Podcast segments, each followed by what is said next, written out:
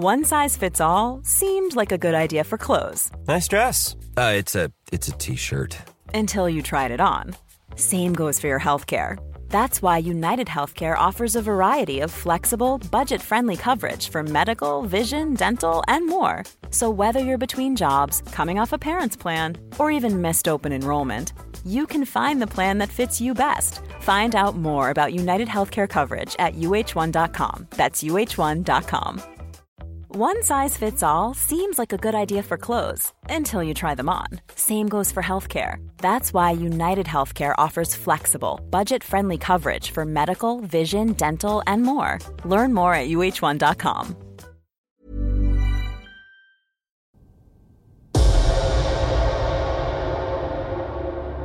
There are places in the landscape where you get a physical sense of the great age of the world, where the whole artifice of the modern world is scraped away.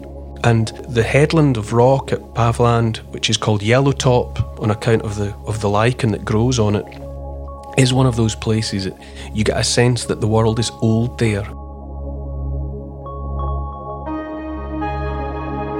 This week's podcast is the story of a world changing discovery. A dead body, decorated and adorned with tantalising clues. A story of mistaken identity.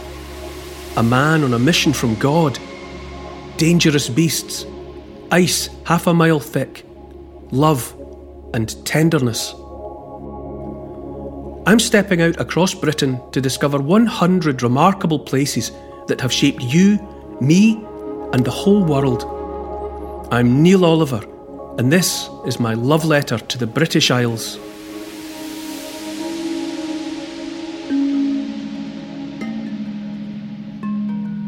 You started your journey a million years ago in Happisburgh on the Norfolk coast. Where's the next stop? The second place that's for me unforgettable is Goat's Hole Cave, which is at Paviland on the Gower Peninsula in South Wales. There's a cave in Yellow Top near the bottom that you can only really access from above. You can climb up to it, but it, it's more usually accessed from above with ropes. Uh, and it's called Goat's Hole Cave. And it was to that location that uh, an eccentric churchman come scientist called the Reverend William Buckland came in the third week in January 1823. Uh, he was in the process of writing a book that he would eventually publish that was called Relics of the Flood. As a churchman, but as a churchman interested in nascent science, he was trying to bring together what he understood from the Bible with the new sciences of geology and others. And he was looking for proof that the biblical flood had really happened. He was a creationist. He believed that the world was only 6,000 years old, that it was the work of God during the course of a single week. Uh, but he was also aware that the, the new disciplines of science were beginning to tell a slightly different or a radically different story.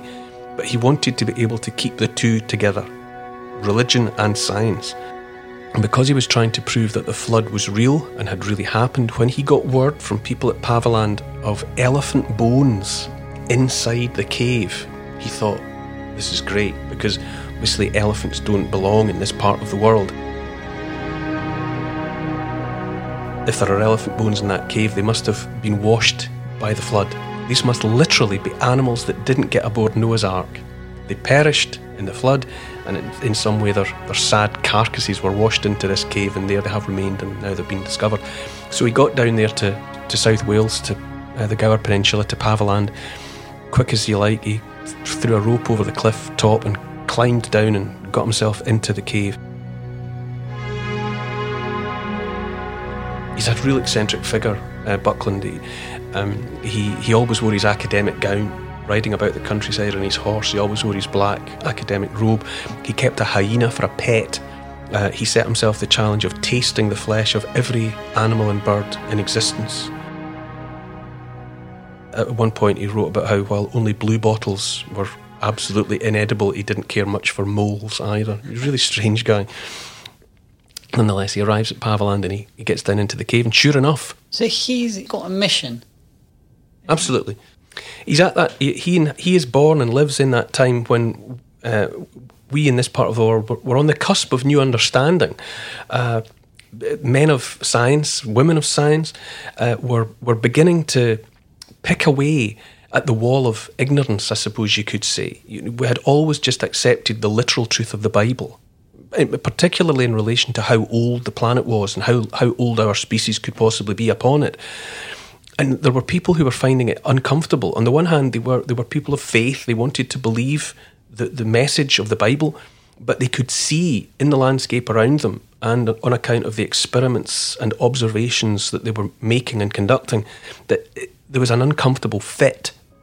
There were things that had to be adjusted, and Buckland was one of those that thought, well, the flood happened. The Bible tells the truth we just have to find the physical remains and then it will all make sense. We'll be able to fill in the gaps and it will all come together as one perfect whole. He becomes a better scientist as the years go on. But at this time, when he goes to Paviland, he's caught in the middle.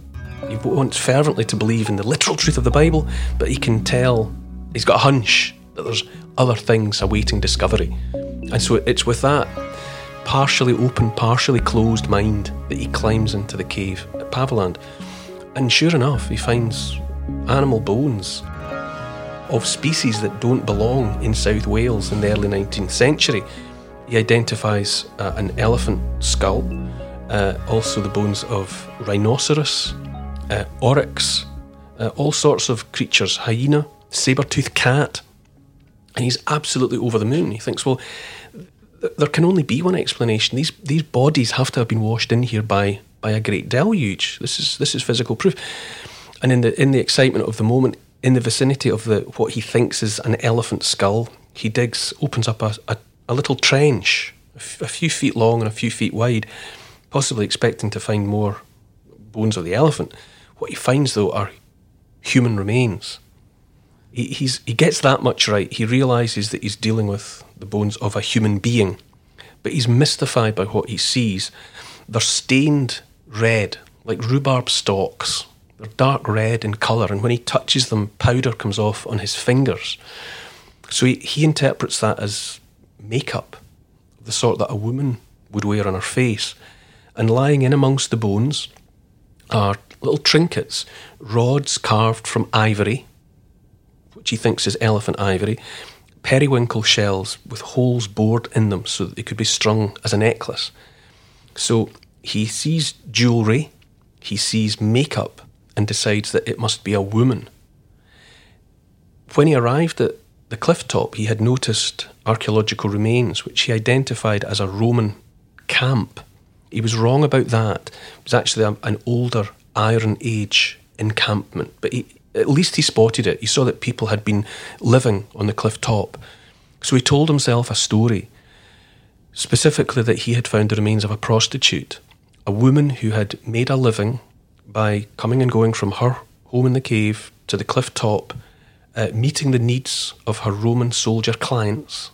And then when she eventually died of whatever, old age, whatever, the people buried her away out of sight of decent society back in the cave away from all civilized people, and she went down into the literature and is still known as the Red Lady of Paviland. Wow! And that was how she, the remains were understood for the longest time. But it was only in the in the relatively modern era that they were re-examined and found to be the bones not of a woman but of a young man. He stumbled upon what, in the in the understanding of the world at the time, uh, is a jumble of evidence that it doesn't it doesn't fit into the into the general understanding of the story of the world. He knows he's found something peculiar, but he's trying to comprehend it in the context of his upbringing as a as a man of God who believes that the Bible is telling the truth and that the facts therein are correct. Now he's confronted with all these uh, bits and pieces of information and he, he tries to fit it together into something that makes sense. Remember, fundamentally, what he believes is that the world is only 6,000 years old. Everything, everything from the creation of the planet up to his moment in 1823 is all contained within a 6,000 year period. So So he's, he's got to find a way in which everything that's happened, the shaping of the world, the coming and goings of the different species, humankind itself, all fits into that 6,000 year bracket. It's quite a challenge because we know that the universe is 14 billion years old, let's say, and that the planet is, well, four and a half to five billion years old. We know that. Buckland didn't know that at that time. So he tries to make sense of what he's seeing in the context of his understanding of the world. And that's because they went back through the Bible and worked. You arrive at 6,000 years because if you add up the ages of the, of the prophets, the elders of the Old Testament, and you lay their lives kind of end to end, you arrive arithmetically at the conclusion that the world began about 4,004 years BC, before the birth of Christ. All of the lifetimes, as described from, from Adam through to the end of the Old Testament, give you this figure. And that was the way that the that was the way in which Buckland's world had arrived at an understanding of how old the planet was. Somebody asked the question one day, how old is the planet? You know, the Bible says that God created the earth in six days and created the animals and created humankind, but when did it all happen? Well, somebody added together the lifespans of the of the elders and said, well, it must have happened about 4,000 years before Jesus Christ was eventually born. Many people, many people today, uh, many people in modern North America, many people in modern Britain still believe in the literal truth of the Bible. And I'm not going to get up in the faces of those people and tell them that they're wrong. They're, in, they're entitled to look out at the world and perceive it in the way that they wish to. So we, we still, to some extent, live in a world, even a modern world, that makes room for the literal truth of the Old Testament. That hasn't gone anywhere. It's just a more marginalised belief. I mean, it's not that far away from us, though, is no, it? It's still here, but certainly there was an absolute, absolute, you know, unshakable belief at the time that the planet was 6,000 years old. So, when, when modern science came properly to pay renewed attention to the human remains that Buckland had found, uh, they realised it's a young man. It's not a woman, it's a young man. Uh, the skull is absent, other bones are absent. The, the grave had been it was being eroded by, by storms. So, in a sense, Buckland got there just in time. So, he didn't find a skull, but there was enough there for scientists to be able to determine that it was a young man. As to the powder, the red staining, is ochre, which is uh, iron ore powdered down, grated and pounded down until it turns into powder. And archaeologists often find ochre in the presence of graves and burials. And an interpretation has been that where someone had died and in the aftermath of dying, the, the colour of life leaves the body and becomes grey and pallid. It was traditional to cover them in powder to, to, to give an illusion of the colour of life. So they might have applied the red ochre to to dead faces, dead bodies, to, to give the illusion of them still being alive. And that had remained in the grave and had eventually stained the bones as the thousands of years passed and everything broke down and decayed. Uh, and the what Buckland had identified as feminine jewellery uh, is now interpreted as a ritual deposit that the people who put that man in the ground wanted to give him things of value to show that they loved him, to show that he was a person of status, perhaps adornments that would enable him to make a good impression in the next life. Who knows? But in any event, they put these things in with him, not with her. So you might say it's the red laddie of Paviland, but it's a, it's a young man, died in his prime, of causes we can't we can't determine how he died from his bones. There's no marks on the bones. Actually, in terms of his, uh, what we can determine about his physique, he's um, quite gracile, long boned, quite slim, quite well proportioned in some respects, some of the bones apparently, to the eyes of experts, suggest a more African look, maybe than European. You know, so maybe more African in appearance, you might say. But again, it's, it's hard to tell because apart from anything else, we don't have a skull.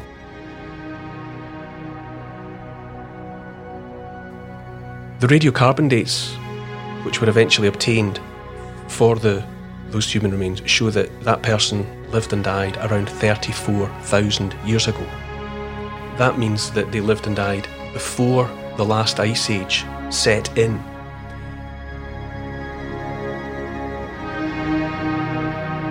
He was living in our part of the world. Uh, we were not yet islands, we were still a peninsula, still attached to mainland Europe.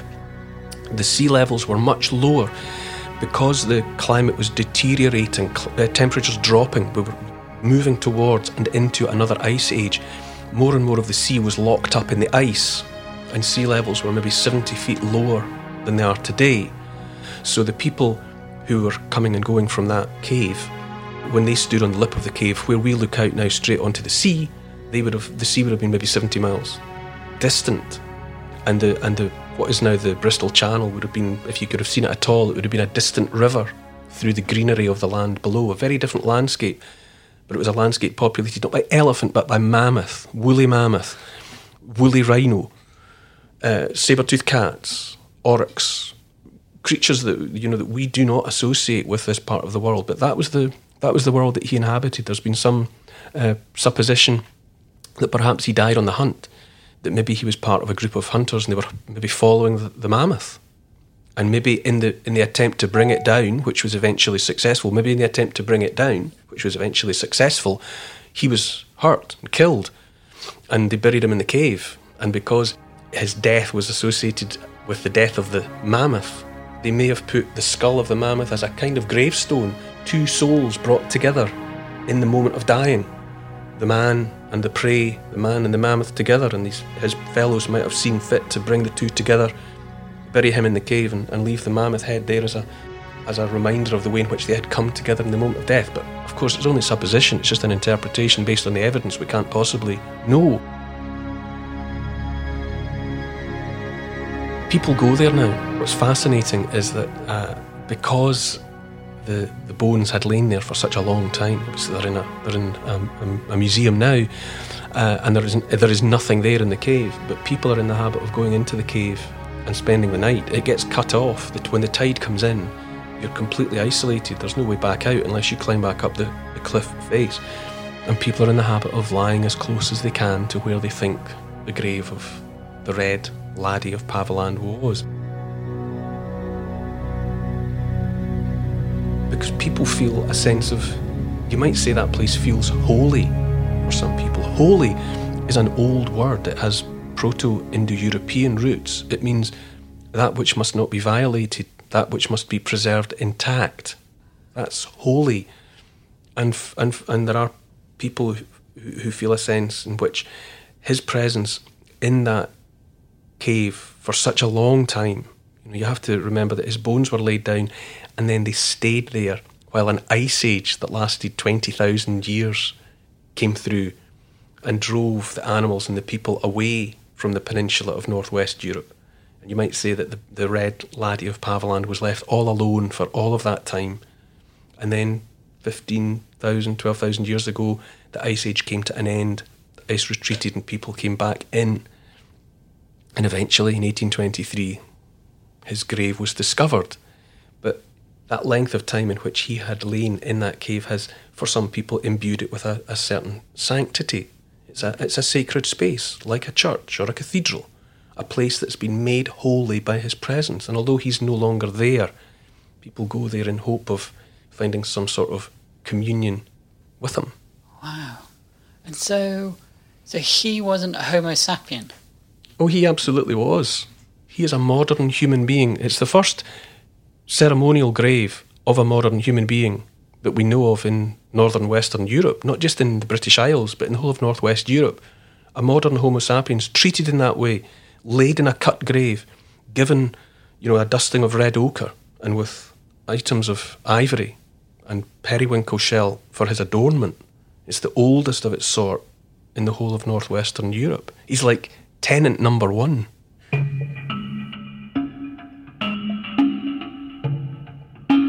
So, here on the Welsh coast, he makes this extraordinary discovery that's of profound importance for the history of Homo sapiens in this part of the world.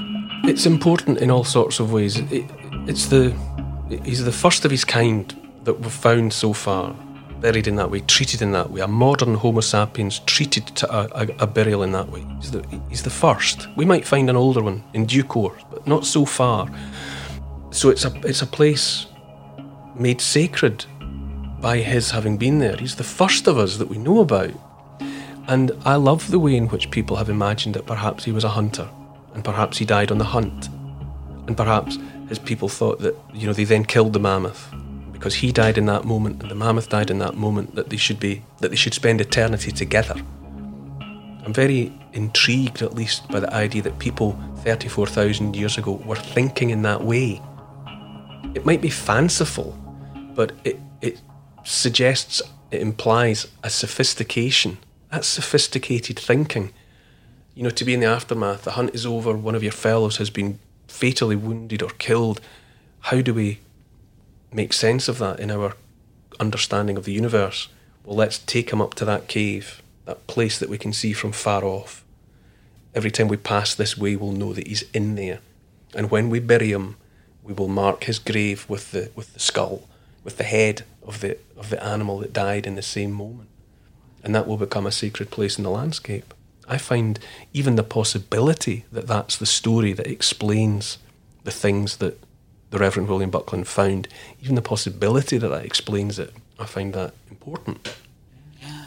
And so, as a person, you go and stand on the craggy coastline of Wales, and actually, as long as your brain can take you back, instead of seeing sea, you're seeing land, and you're, you ha- you're, the knowledge is going to transport you. For me, uh, it's part of the fascination is is being reminded that people just like us. I mean, that man who was buried is ex- is a modern human being with the same intellectual capabilities, with the same. He's the same. He would only his circumstances are different. He is one of us, just like the people walking the streets of our towns and cities today.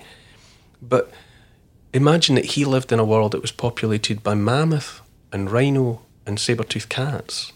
And rather than looking out at the Bristol Channel as you do today, he looked out at a grassy plain far below, with threading through off in the distance the silvery jewel of of a river cut through the grass.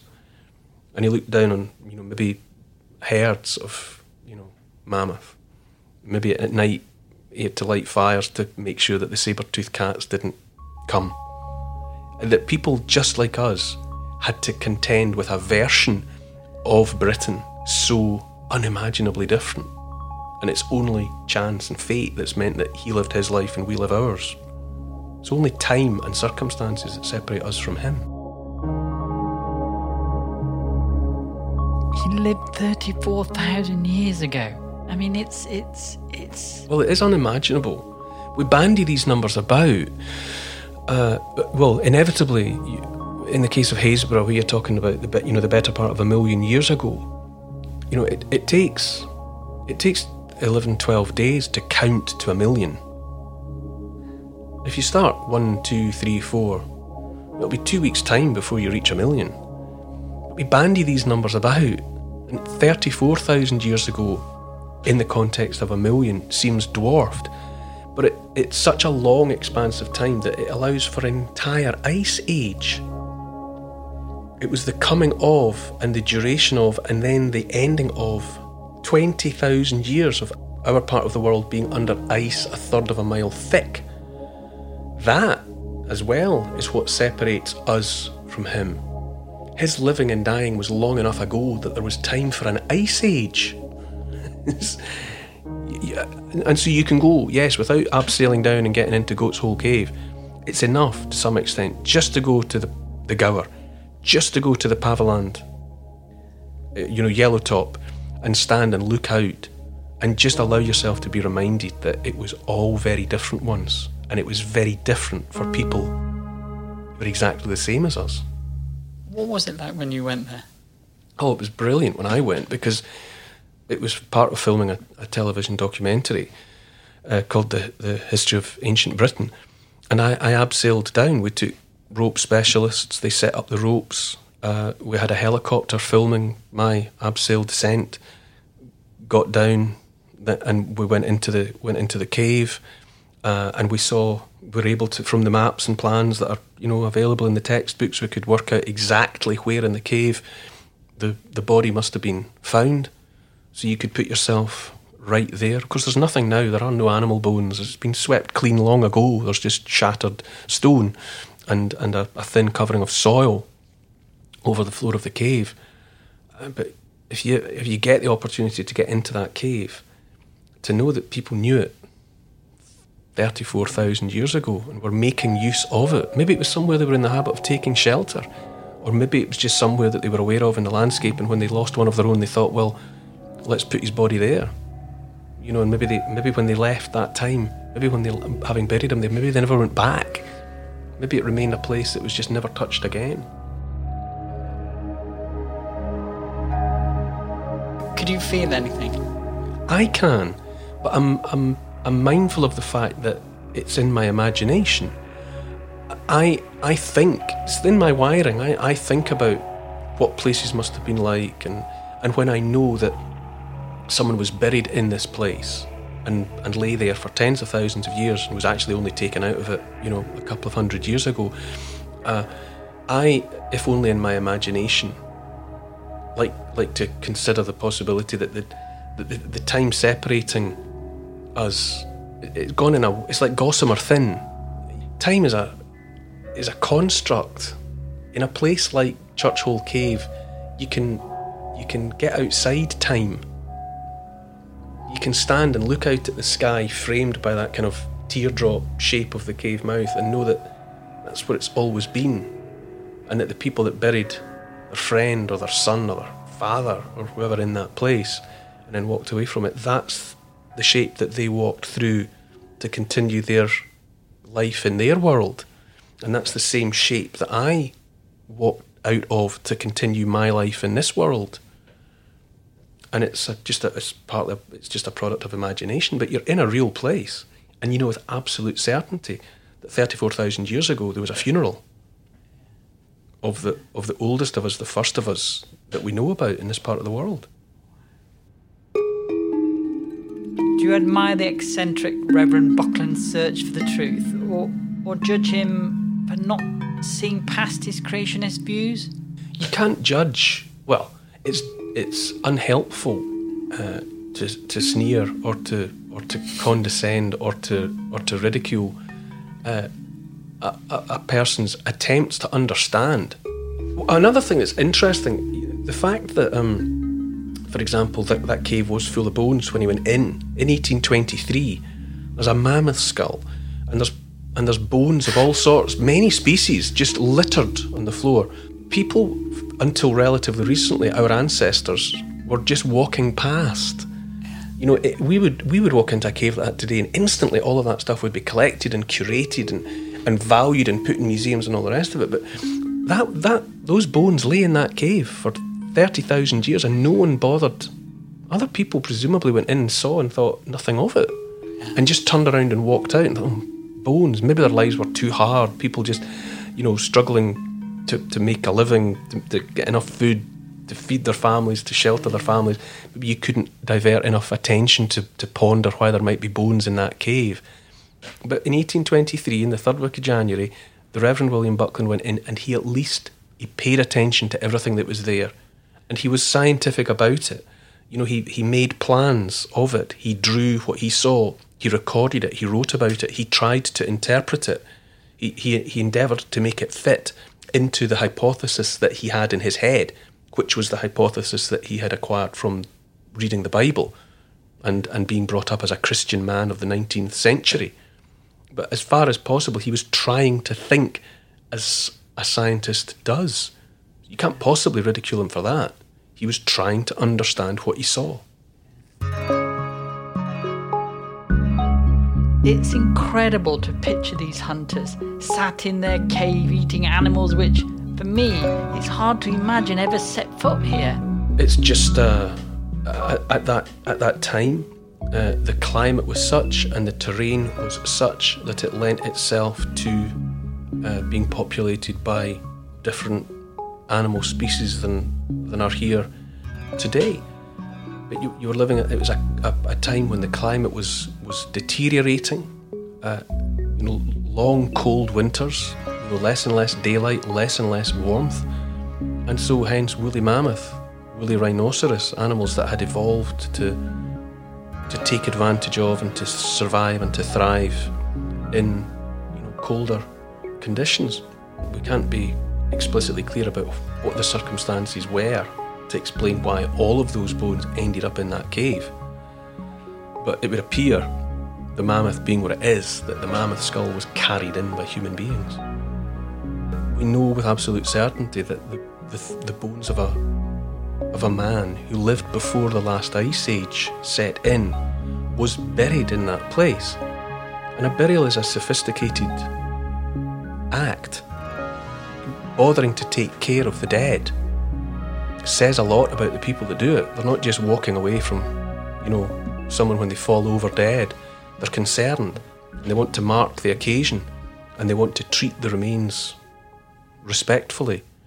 And, and to know that you can go to that cave and know that that ritual was performed there, that people, there was a gathering of fellow human beings who were mourning and grieving and trying to do their best for one of their own. And then eventually the moment came when they had to turn around and walk away from him forever, from their son or their brother, and leave him behind in that way. That makes that place unforgettable. It is touched by holiness. It has been made sacred by the by the care shown by some people just like us to one of their own 34,000 years ago. The significance of their behaviour lingers like perfume in the air after somebody has walked out of a room. It's still there. It's part of the story that's built these British Isles.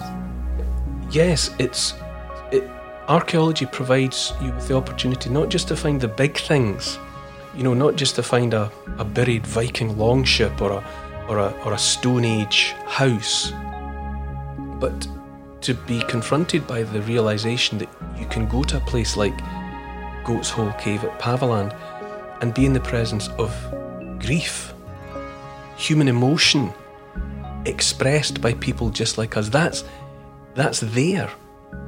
You, you, you know that because people cut a grave, laid the body in it, covered it in a powder to make him look as if he was still alive, and then gave up precious things had taken many hours, days to make. That is the that means that you can you can go to certain places and encounter human emotion, love, sadness, grief. Those can be discovered in the same way that you can find a stone knife or a bronze sword. You can find the way people just like us responded to an event like the death of a loved one. It's there.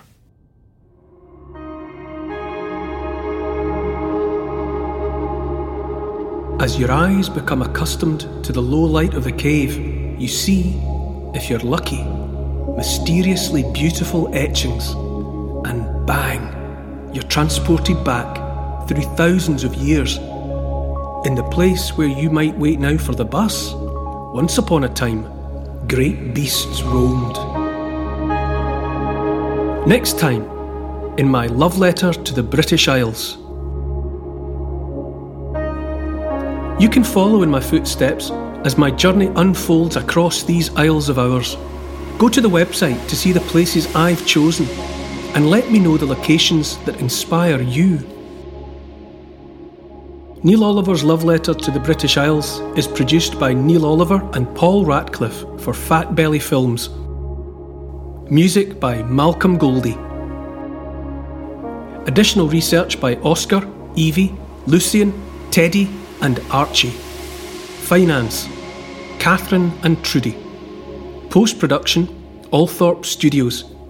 Photography by Neil R. Graphics Paul Plowman. And special thanks to the people across history who have made and continue to make these Isles such an incredible place.